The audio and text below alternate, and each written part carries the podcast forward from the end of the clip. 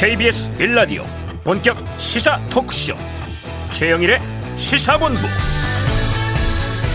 안녕하십니까 최영일의 시사본부 시작합니다. 자 이태원 참사 국정조사는요 여야가 극적으로 합의하면서 예산안 처리 후로 이어지게 됐습니다. 그런데요 노동계는 연말에 대대적인 동투 겨울 투자의 투쟁에 나서는 상황입니다. 흔히 춘투라는 말을 많이 들어보셨죠. 봄 투쟁으로 불리면서 노동절을 기점으로 해서 이게 벌어질 때는 임금 문제가 주된 주장일 경우가 많았는데 이번에는 안전 문제를 필두로 해서요. 인력 감축 반대, 인력 충원, 노동 환경 개선, 격차 해소 이슈가 좀 다양합니다. 자, 지난 자정부터 화물연대 총파업은 이미 시작이 됐습니다. 자, 주장은 안전운임제를 유지하고 일몰제를 폐지해달라. 자, 그런데요. 이 이야기를 전해드리면서 저는 참 이상하고 답답합니다. 지난 6월에 총파업 때 주장과 상황이 너무 똑같습니다. 자, 왜 우리는 상반기 상황의 재현을 또 보게 되는 걸까요? 그때 타결됐다고 해놓고 결국은 해결을 못했던 거죠. 자, 오늘 보도를 보면 경제 힘든데 나만 살자는 거냐? 파업을 비판하는 논조도 있고요. 또 목숨 내놓고 달려야 하는 화물 노동자의 현실에 대한 기사들도 있습니다. 이 찬반이 교차하면서 충돌하고 있습니다. 또 싸웁니다. 타협점은 그 중간 어딘가에 있을 텐데 말이죠. 자, 정치권은 이 국정조사 합의했다고 지금 칭찬받고 박수 받을 일이 아닙니다. 자기들끼리 타협하는 건 그냥 당연히 해야 되는 일이고요. 자, 수많은 사회적 갈등을 조율하고 타협시켜내는 것이 주된 임무입니다. 자, 비판은 언론과 평론이 하니까요. 정치는 일을 좀 해주시기 바랍니다. 최영일의 시사본부 출발합니다.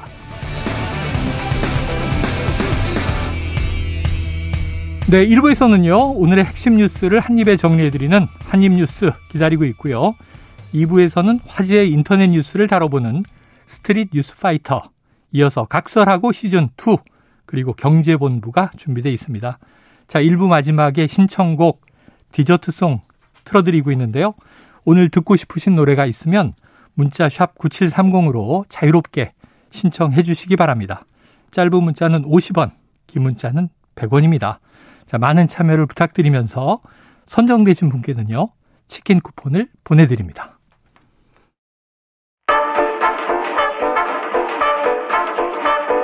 최영일의 시사본부 한입뉴스. 네, 한입 뉴스 헬마우스 임경민 작가, 박종호 오마이뉴스 기자 나와 계십니다. 어서 오세요. 안녕하세요. 자, 뉴스가 쏟아집니다. 오늘도 달려야 되겠네요. 자, 한국은행이 올해 마지막 금통위 통화 정책 방향 결정 회의를 열었고요. 기준금리를 0.25% 인상했다. 자, 어떻게 되는 겁니까?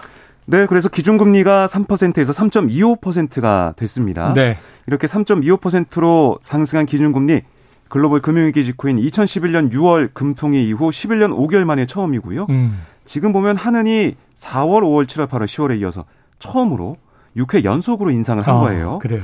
그러니까 이런 행보를 보면 역시 지금 코로나19 그 사태 때 너무 많이 뿌려진 그 돈, 음. 그런 유동성을 좀 회수 회수하겠다라는 그런 생각이 강한 거고요. 그때는 양적 완화였고 그렇습니다. 긴축 재정이죠. 네, 결국 이제 물가를 잡기 위한 그런 조치를 계속 하고 있다라고 볼 수가 있겠습니다. 지금 보면 소비자 물가 지수는 지난해 이 동월 대비해서 7월에 6.3, 8월 5.7, 9월 5.6 상승세가 좀 꺾이는 모습이었어요. 음. 근데 10월에 5.7을 5.7% 기록하면서 다시 좀 올라가는 모습 아. 보였습니다. 아. 물론 11월 달에 이 소비자 물가 지수가 좀 떨어질 거다라는 얘기는 하고 있지만 이게 원래는 이 중앙은행이 지향하는 이 물가는 2% 정도거든요. 네, 네, 네. 그러니까 이게 아직 높다고 봐야겠죠. 수준까지 가기 머니까 네. 어, 올린 건데 뭐 다행스럽게도 그래도 베이비 스텝 0.5% 포인트만 인상했기 때문에 그동안 우려해왔던 0.5%포인트는 아니지 않습니까? 네. 그 정도는 좀 그래도 어, 다행이다는 얘기도 일각에서 나오고 있습니다. 네. 다행스럽게도 이렇게 이제 박 기자가 이 수식을 붙이는 이유가 사실 기준금리가 오르면 네. 문제는 시중금리가 더 오르고 대출금리가 아주 위험해지잖아요. 그래서 이제 물가를 잡는 건 좋지만 그러다가 이제 서민들의 대출 잡는다는 얘기가 네네네. 나오는 게 워낙 이제 이자 부담이 급격하게 높아지고 있기 때문입니다. 네.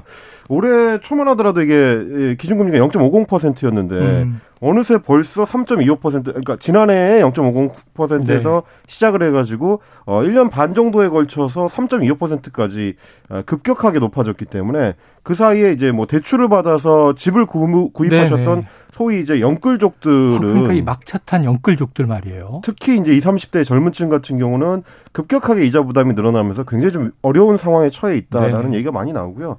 또 하나는 이렇게 이제 이자 부담이 이제 급격하게 늘어나게 되면 어, 우리 경제에도 이제 충격을 주게 됩니다. 예, 예. 그래서 지금 이제 소비 여력이 떨어지게 되기 때문에 그렇지 않아도 올해 같은 경우는 그나마 우리가 경제 성장률을 좀 견인했던 게 코로나가 이제 사실상 끝나면서 음. 어, 소비 여력이 살아난 덕분이었는데 네. 내년에는 좀 그것도 기대하기 어려울 것 같다라는 걱정들이 아, 나옵니다. 그 얘기를 또 해봐야 돼요. 코로나가 사실상 끝난 것처럼 보이지만 네. 또 겨울에는 또 재유행, 재확산 걱정하고 있으니까 말이죠.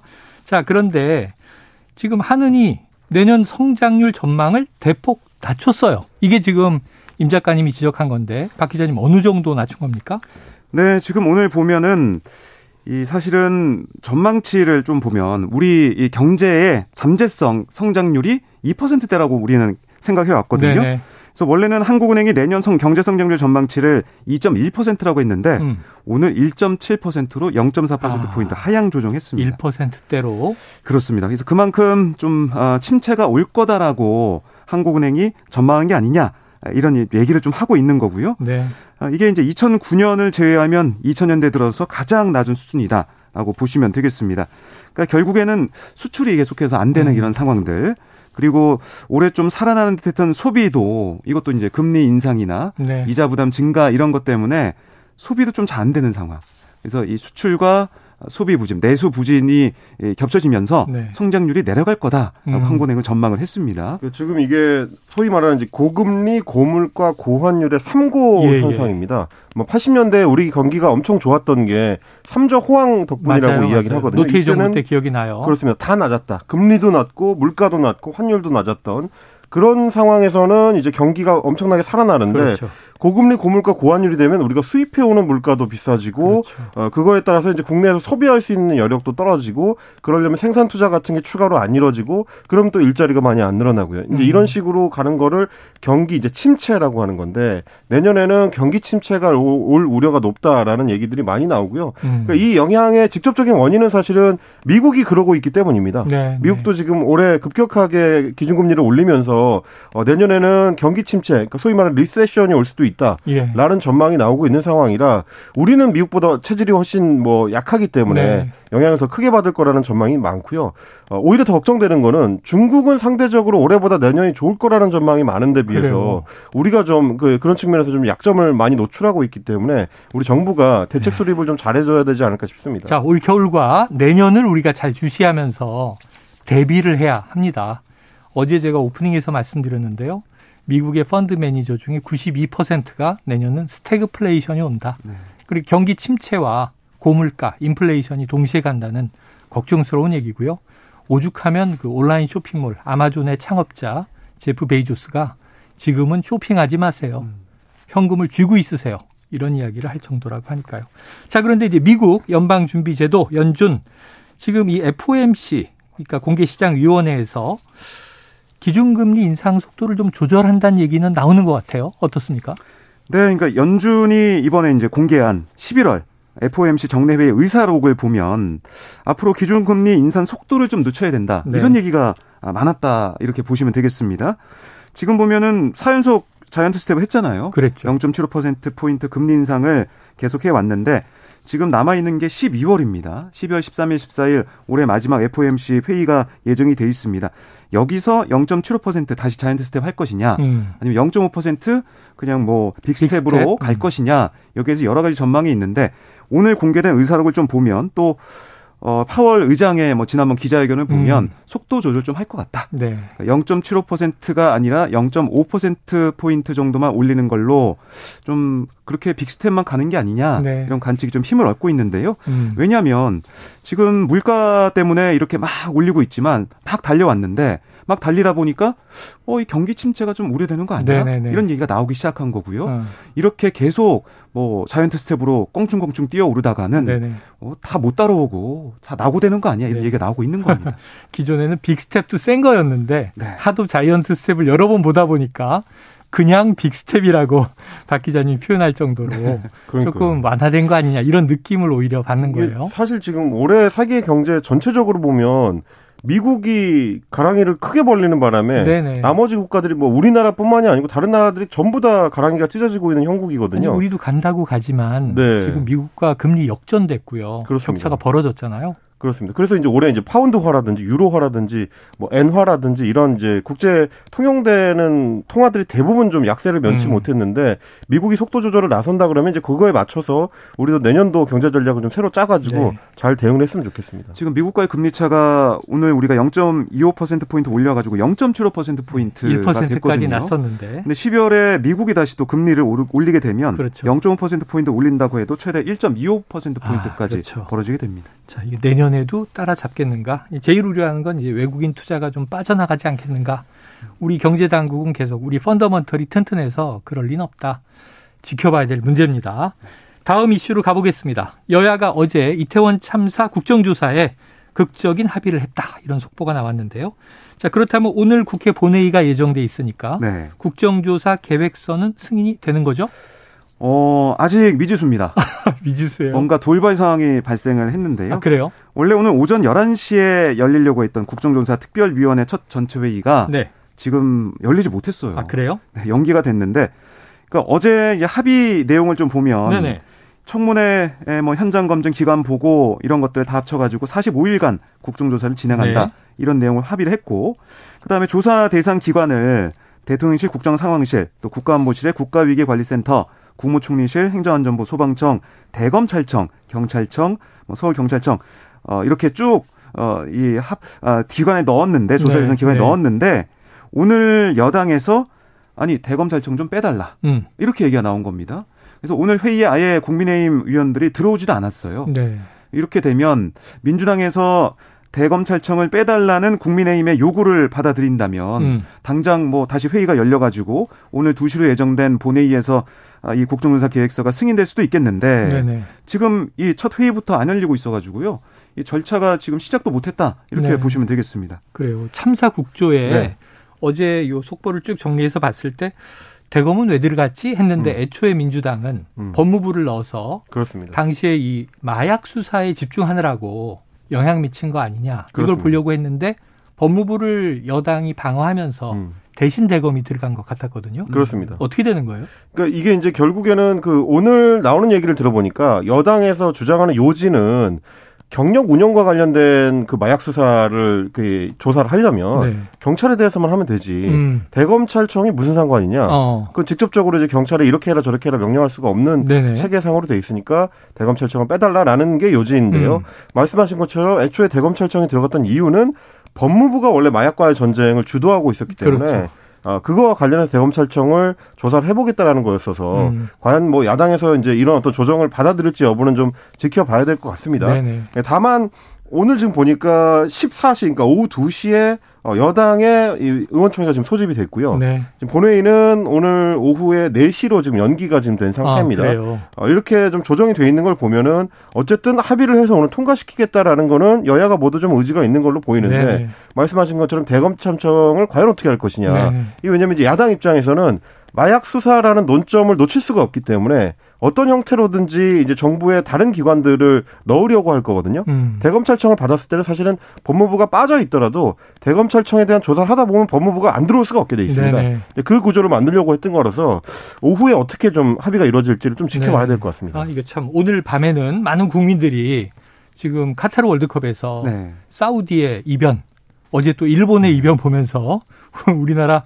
팀에 응원할 준비를 하고 있을 텐데 우리는 또 국회 상황을 오늘 밤까지 지켜봐야 할 것 같습니다. 원래 네. 핵심적인 쟁점 하나는 지금 수사 대상이 된 인물들을 청문회 증인으로 소환할 수 있느냐 가지고 여야가 그렇습니다. 이 음. 국정조사 법률 해석을 가지고 좀 약간 충돌이 있었, 있었는데 네. 오늘은 또 이 대검찰청을 넣느냐 마느냐가 문제가 됐네요. 자 갈등 요소는 많이 있는 거죠? 네. 그러니까 이게 사실 조사 기간 같은 경우도 45일이라고 했잖아요. 네. 근데 이게 본회의 의결로 연장 가능 쪽으로 어제 네네. 이제 타협이 돼서 합의문에 넣었는데 네. 원래 야당이 요구한 건 60일 플러스 30일이었습니다. 네. 그러니까 야당의 생각은 45일로 뭐 계획서를 통과시킨다고 하더라도 음. 본회의 의결로 연장을 해보겠다. 네네네. 이런 생각이 좀 담긴 그런 상황인데 예. 반면에 국민의힘은 45일 안에 맞춰야 된다. 어. 이렇게도 강조를 하고 있어요. 네네. 그리고 이제 45일 안에 마치는 게 이게 오늘 계획서가 통과되면 오늘부터 45일이거든요. 네네. 1월 7일 끝납니다. 예. 근데 당장 예산안 처리 이후에 이걸 본격적으로 시작한다고 하니까 12월 뭐 3일 이후에나 한다는 그러니까요. 얘기인데. 뭐 그럼 한 달 남짓인데 충분하겠느냐. 네. 바로 이런 비판이 나오고 있거든요. 음. 여기에 대해서 여야가 또 어떤 합의로 연장할 수 있을지 아니면 정말 1월 7일까지만 딱 하고 끝낼 건지 이것도 봐야 될 것 같고 그리고 말씀하신 것처럼 조사 대상을 어떻게 할 거냐. 아, 지금 의결로 조사 대상 추가할 수 있다라고 돼 있는데 네. 합의는 했는데 지금 대검에서도 지금 여러 가지 어, 조사 대상 기관에 있어서 논란이 벌어지고 있는 상황에서 음. 야당에서는 아마 더 어, 그러니까 왜냐하면 조사를 하다 보면 조사의 필요성을 느끼게 되는 기관이 나올 수가 있어요. 네. 그럼 의결을 통해서 누구 또 부르자, 누구 또 부르자고 할 때 여당에서는 또 반발을 할 거거든요. 예. 이런 갈등 요인이 좀 있는 거고 또 합의서엔 담기지 않았지만 수사 재판은 이유로 조사에 응하지 않거나 자료 제출을 거부할 수 없도록 합의했다라고 네. 돼 있는데 이게 내용이 또 합의서에 없어가지고 어. 수사가 계속되는 상황에서 주요 증인들이 또 안 나오겠다고 하는 거 아니냐 이런 또 우려도 있습니다. 참. 어제 보니까 뭐 입건 대상이 좀 늘어난 것 같은데 네. 지금 이 임 작가님께서 특수본의 수사 진행 상황은 지금 어떤지 좀 알려주시죠. 뭐 특수본은 지금 이제 그 이상민 행정안전부 장관 고발 건에 대해서 이제 본격적인 조사에 나섰다는 예, 소식이 소방 노조가 고, 발했죠 그렇습니다. 전해졌습니다. 어, 제 오전에 이 장관에 대해서 이제 직무유기 그리고 업무상 과실치사상 혐의로 고발 당한 상태에 대해서 어, 소방청 지부위원장, 그러니까 공공 아, 공무원 노조 총연맹 소방청 지부위원장이 고발인이기 때문에 고발인 조사를 어제 했고요. 음. 어, 그리고 어, 이 장관에 대해서는 아마도 이제 집무실 압수수색은 아직은 없었지만 네. 상황에 따라서는 그걸 이제 진행할 가능성도 이제 없지는 않습니다. 네네. 근데 지금 여기서 지금 변수가 되는 게 여당 일각에서 나오는 얘기 중에 하나가 음. 국정조사에 여당이 전격적으로 합의해주기 합의해주게 됐던 배경 중에 하나가 조만간 특수본에서 수사를 마무리해서 네. 이 내용을 검찰로 이송을 할 것이다라는 얘기가 지금 나오고 있어서. 네.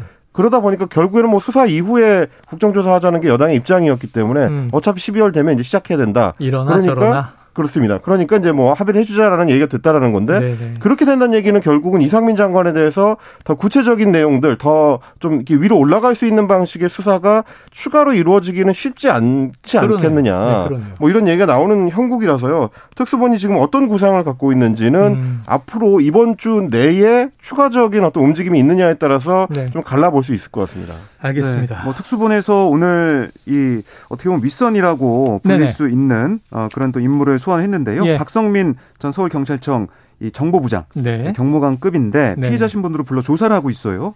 그러니까 이게 이제 연결되는 거죠.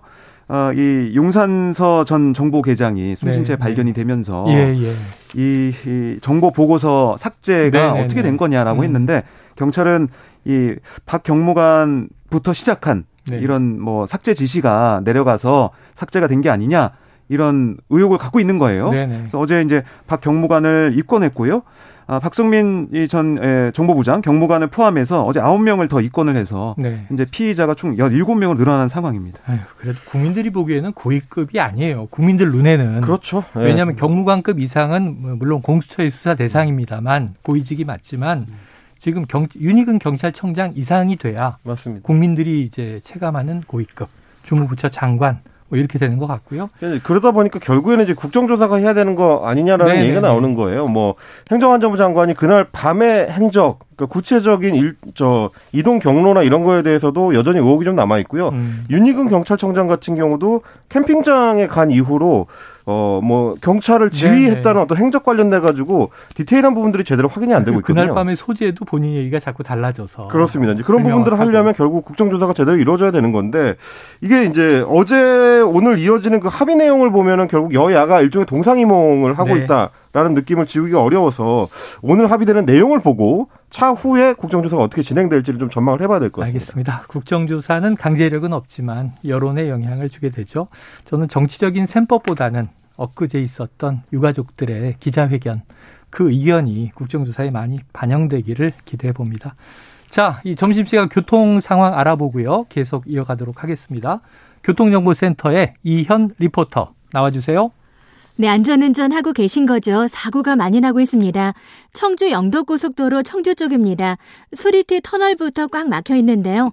회인 터널 부근에서 사고를 처리하고 있습니다. 중부고속도로 남이 쪽은 남이 분기점 부근이 사고 때문에 정체고요. 논산 천안고속도로 논산 쪽으로 가신다면 남풍세 부근에서 정체를 만나게 되는데요. 풍세 요금소 부근에서 여파를 받고 있습니다. 영동고속도로 인천 쪽으로는 광교 터널 부근에서 사고를 처리 중이라 역시 속도가 많이 떨어집니다. 경부고속도로 서울 방향 달래내 부근입니다.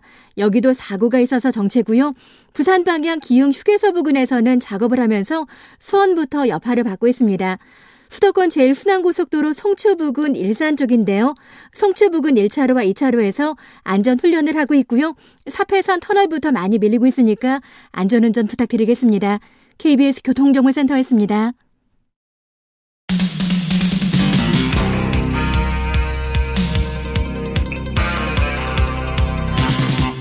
최영일의 시사본부.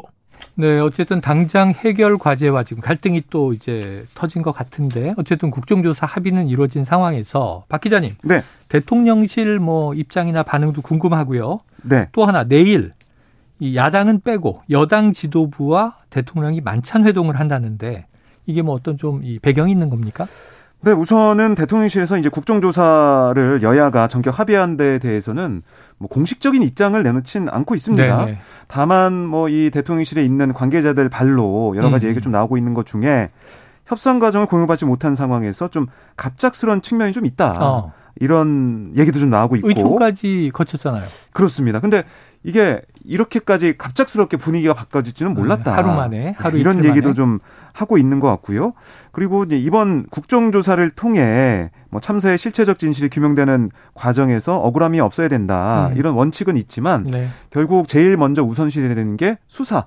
수사 결과를 좀 봐야 된다는 얘기는 계속 나오고 있어요. 네. 하지만 여야가 합의한 거기 때문에 여기에 대해서 대통령실이 이거 잘못됐다 뭐 아니면 뭐 부정적인 얘기를 공식적으로 할 수 없는 그런 상황인 것 같고요. 음. 특히 이제 대통령실이 국정조사 대상이 되느냐 음. 안 되느냐 여기에 대해서는 촉각을 곤두세우는 모습이었는데 우선 들어갔죠. 국정상황실 이제 들어가 있는 상황이니까 네. 위기관리센터도 들어갔고 그렇습니다.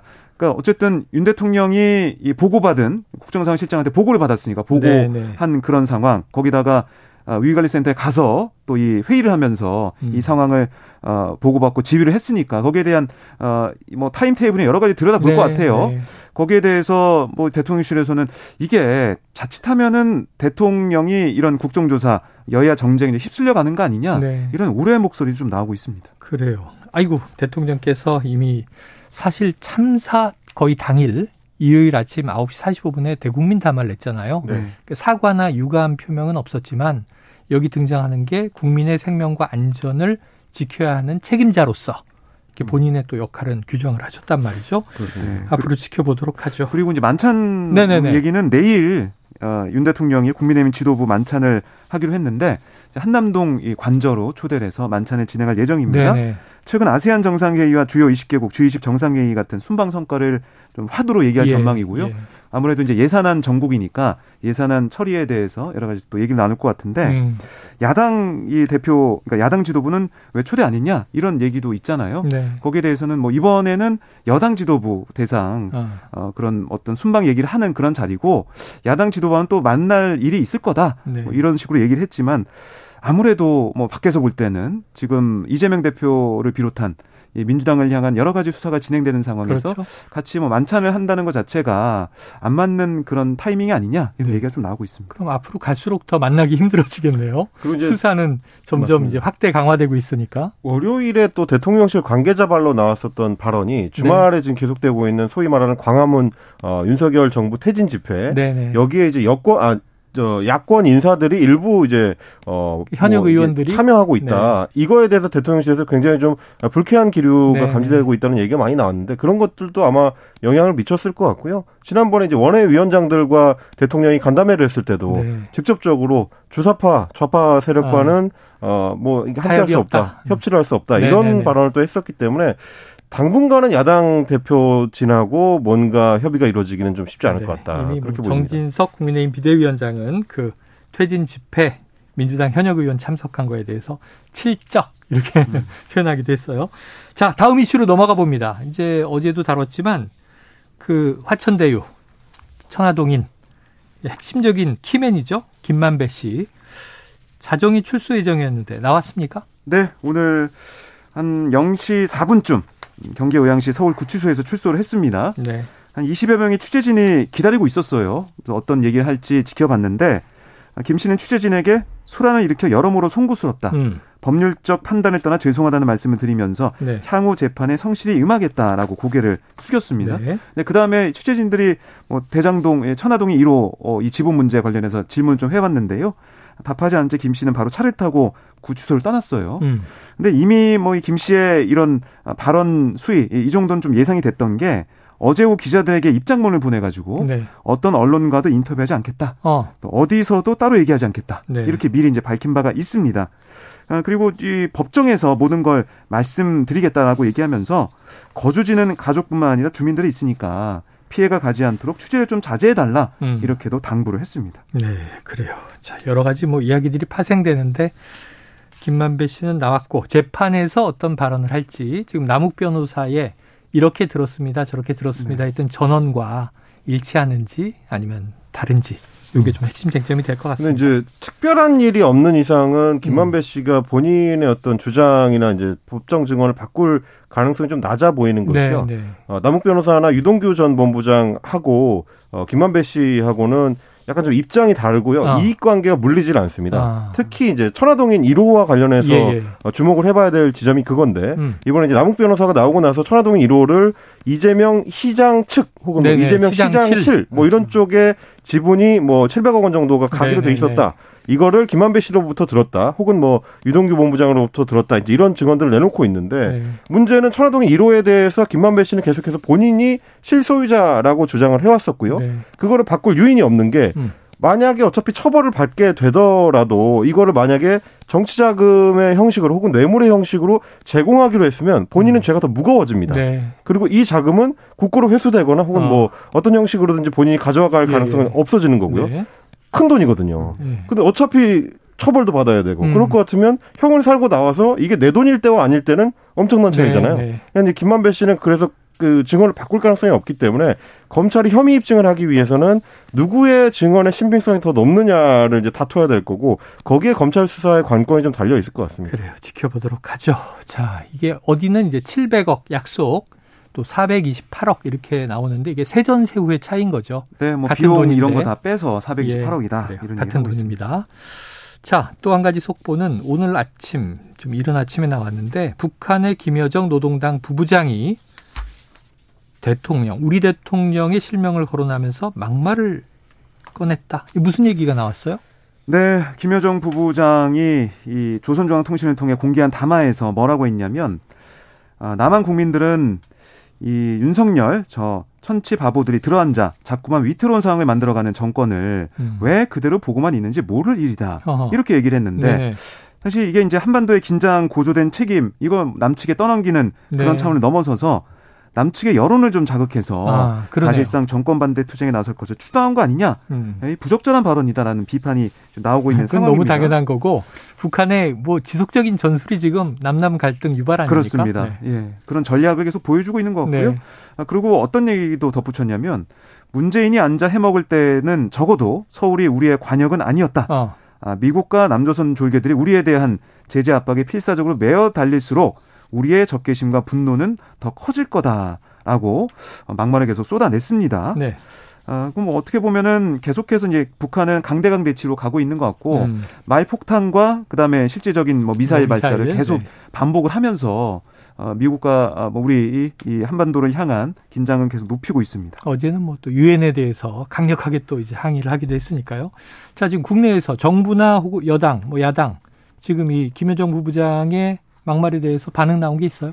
어, 국민의힘 정진석 비대위원장의 반응이 좀 눈에 띄는데요. 이렇게 얘기를 했습니다. 오늘 비대위 회의에서 한 말인데요. 네. 김정은의 동생 김여정이 서울을 타격하겠다고 했다. 북핵과 미사일이 대한민국 수도 서울을 향한다면서 노골적으로 군사 위협을 드러냈는데 음. 김정은의 사기극, 김정은의 새빨간 거짓말에 왜 문재인 전 대통령은 아무런 항변을 하지 않느냐 아, 이렇게 반문하기도 했습니다. 네. 갑자기 문재인 전 대통령이 나와서 깜짝 놀라긴 했는데 어쨌든 그동안에 소위 말하는 네. 이제 평화 제스처라는 것이 네. 결과적으로는 배신당한 거 아니겠느냐. 어. 어, 여당에서는 좀 이쪽에 좀 초점을 맞추고 있는 네네. 것 같고요. 지금 이제 서울을 직접적으로 겨냥해서 공격적인 발언을 한게 어, 북한에서도 흔치는 않은 일입니다. 이게 뭐 않죠. 기억하시겠습니다만 1994년에 서울 불바다 서울 불바다 발언 네, 오래됐죠. 네, 그 당시 정도를 이제 기억할 수 있는 정도고 네. 구체적으로 어디를 명기해서 어떻게 하겠다라는 얘기를 거의 한 적이 없는데 음. 그만큼 이제 북한 입장에서도 도발 수위를 계속 높여서 다음 ICBM 발사나 네. 어, 7차 핵실험까지도 가져가겠다라는 의지가 좀 담겨 있는 거 아닌가 이렇게 좀 분석이 됩니다. 네, 알겠습니다. 그리고 뭐 통일부의 이제 입장도 나왔는데요. 예, 예. 김여정 부부장이 우리 국가 원수에 대해 저급한 막말로 비난하고 네. 초보적인 예의도 갖추지 못하는 것에 대해 매우 개탄스럽게 생각한다. 라고 강한 유감을 표명했습니다. 그래요. 자, 화물연대 파업이 시작이 됐는데 화물연대 주장은 이제 안전운임제예요. 그런데 이게 6월에 이거를 받아들이기로 합의해서 타결됐다라고 생각했는데 지금 정부는 그걸 철회했다고 화물연대는 주장을 하고 또 원, 원희룡 국토부 장관이 강경 대응 예고했습니까? 네. 어, 오늘 어, 담화문을 원희룡 장관이 발표를 했습니다. 어, 사상 어, 최초로 업무 개시 명령까지 예고를 하면서 강력 대응에 나서는 모습이었는데요. 원 장관은 이 경기 침체를 극복하기 위해 다 같이 힘을 모아도 부족한 시기에 일방적으로 강행하는 화물연대 집단 운송 거부 이거는 국가 경제를 볼모로 정당성과 명분이 모두 없는 매우 이기적인 행동이다. 라고 비판을 했습니다. 네. 아, 그러면서 일몰 폐지 주장한 적이 없다. 아, 그리고 업무 개시 명령을 발동 할 수도 있으니까 네. 아, 지금 파업을 그만두고 돌아와라. 이렇게 얘기를 하고 있는 거예요. 그러니까 지난 6월에 화물연대의 집단 운송 거부 철회 당시에 안전 운임제 뭐 이 일몰 폐지 또 품목 확대를 약속한 게 전혀 아니다. 그때는 논의하겠다고 한 거 아니냐? 네. 라는 얘기를 정부가 지금 계속 하고 있는 겁니다. 그래요. 알겠습니다.